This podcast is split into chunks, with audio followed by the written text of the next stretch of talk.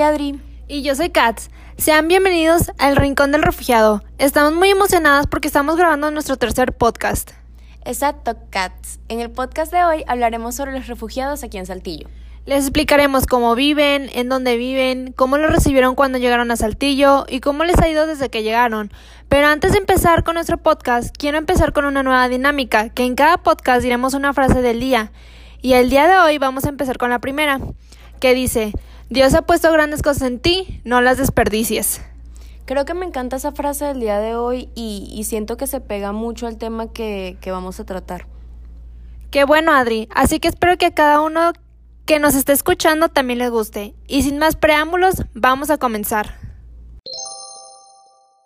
¿Sabías que actualmente Saltillo es considerada una ciudad solidaria, pues alberga a 213 familias que representan a 871 personas refugiadas?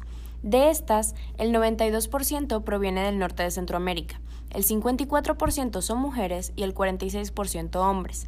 De hecho, 586 personas, más de la mitad del grupo, se encuentran en edad reproductiva.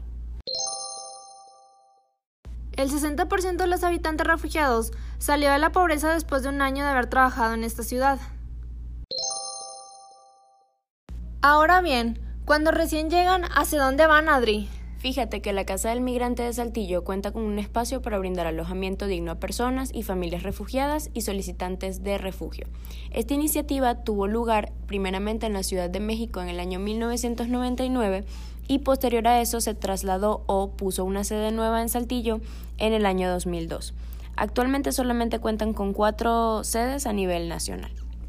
De hecho, desde 2016, la INUR cuenta con una oficina en Saltillo, dedicada principalmente a facilitar la integración de las personas refugiadas.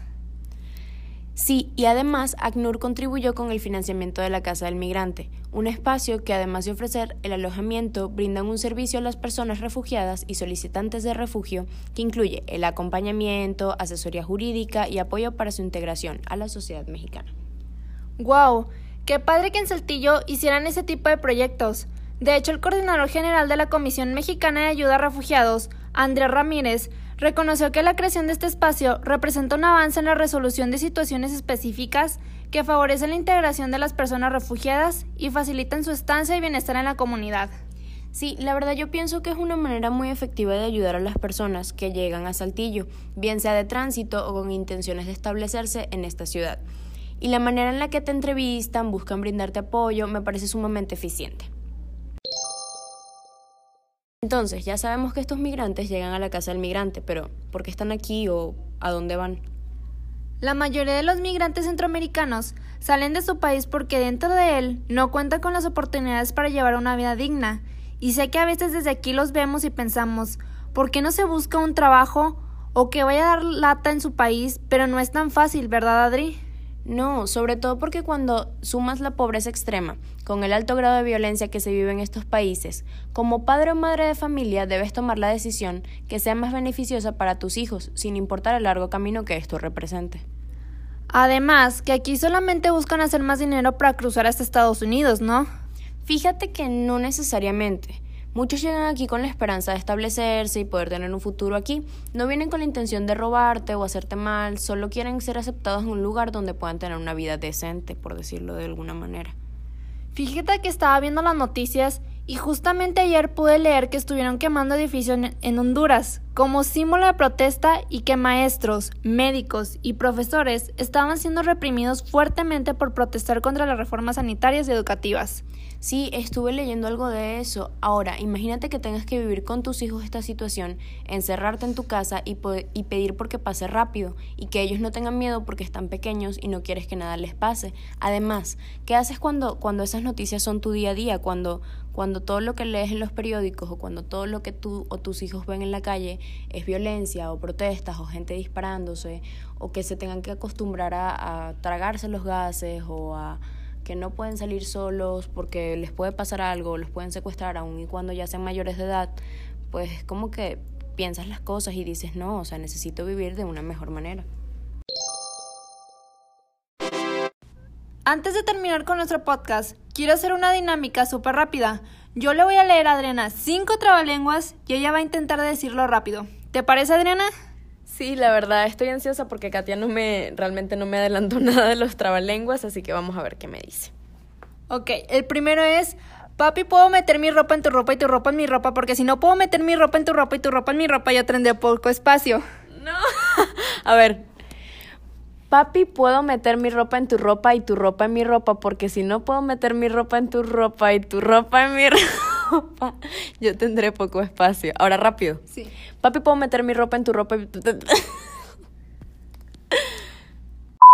Papi, ¿puedo meter mi ropa en tu ropa y tu ropa en mi ropa? Porque si no puedo meter mi ropa en tu ropa y tu ropa en mi ropa, yo tendré poco espacio. ¡Sí!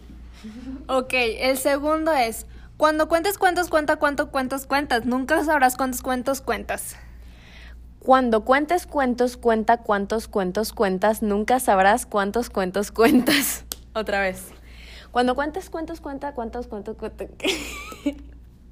Cuando cuentes cuentos, cuenta cuántos cuentos cuentas. Nunca sabrás cuántos cuentos cuentas. Ándale. Ok, el tercero es, Juan tuvo un tubo y el tubo que tuvo se rompió, pero como se le rompió ese tubo, se tuvo que comprar un tubo igual al tubo que tuvo. Ni tú lo pudiste decir bien.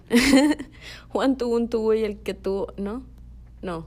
Juan tuvo un tubo y el tubo. Juan tuvo un tubo y el tubo que tuvo se rompió. Pero como se le rompió ese tubo, se tuvo que comprar un tubo igual al tubo que tuvo. Ah, ves. El cuarto es, comí chirimoya, me enchirimoyé para desenchirimollarme, ¿cómo me desenchirimollaré? Híjole, comí chirimoya, me enchirimoyé para desenchirimollarme, ¿cómo me desenchirimollaré? Ah, pero ya va, espérate, yo necesito que tú me expliques qué significa chirimoya y en Chirimoyé, porque en este podcast multicultural yo no estoy entendiendo qué significa.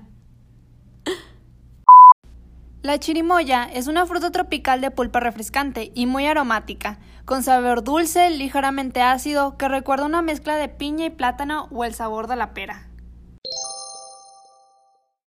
Y el último es Pepe Pecas pica papas con un pico, con un pico pica papas Pepe Pecas. Pepe Pecas pica papas con un pico, con un pico pica papas Pepe Pecas. A ver, dilo un poquito más rápido. Pepe Pepe Peca pica Pepe Peca Pepe Pecas pica papas con un iba a decir pacas. Pepe Pecas pica papas con un pico, con un pico pipa pipa. Pepe Pepe Pepe Pecas pica papas con un pico, con un pico pica papas Pepe Pecas. Espero que les haya gustado nuestro tercer podcast y no se les olvide que dentro de 15 días estaremos de regreso con nuestro cuarto podcast. Tampoco se les olvide seguirnos en nuestras redes sociales, en Instagram y Facebook como Una Charla Internacional y a nosotras como Katia Huerta GTZ y Adriana Elisa F.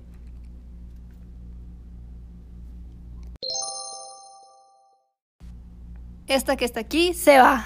Cámara.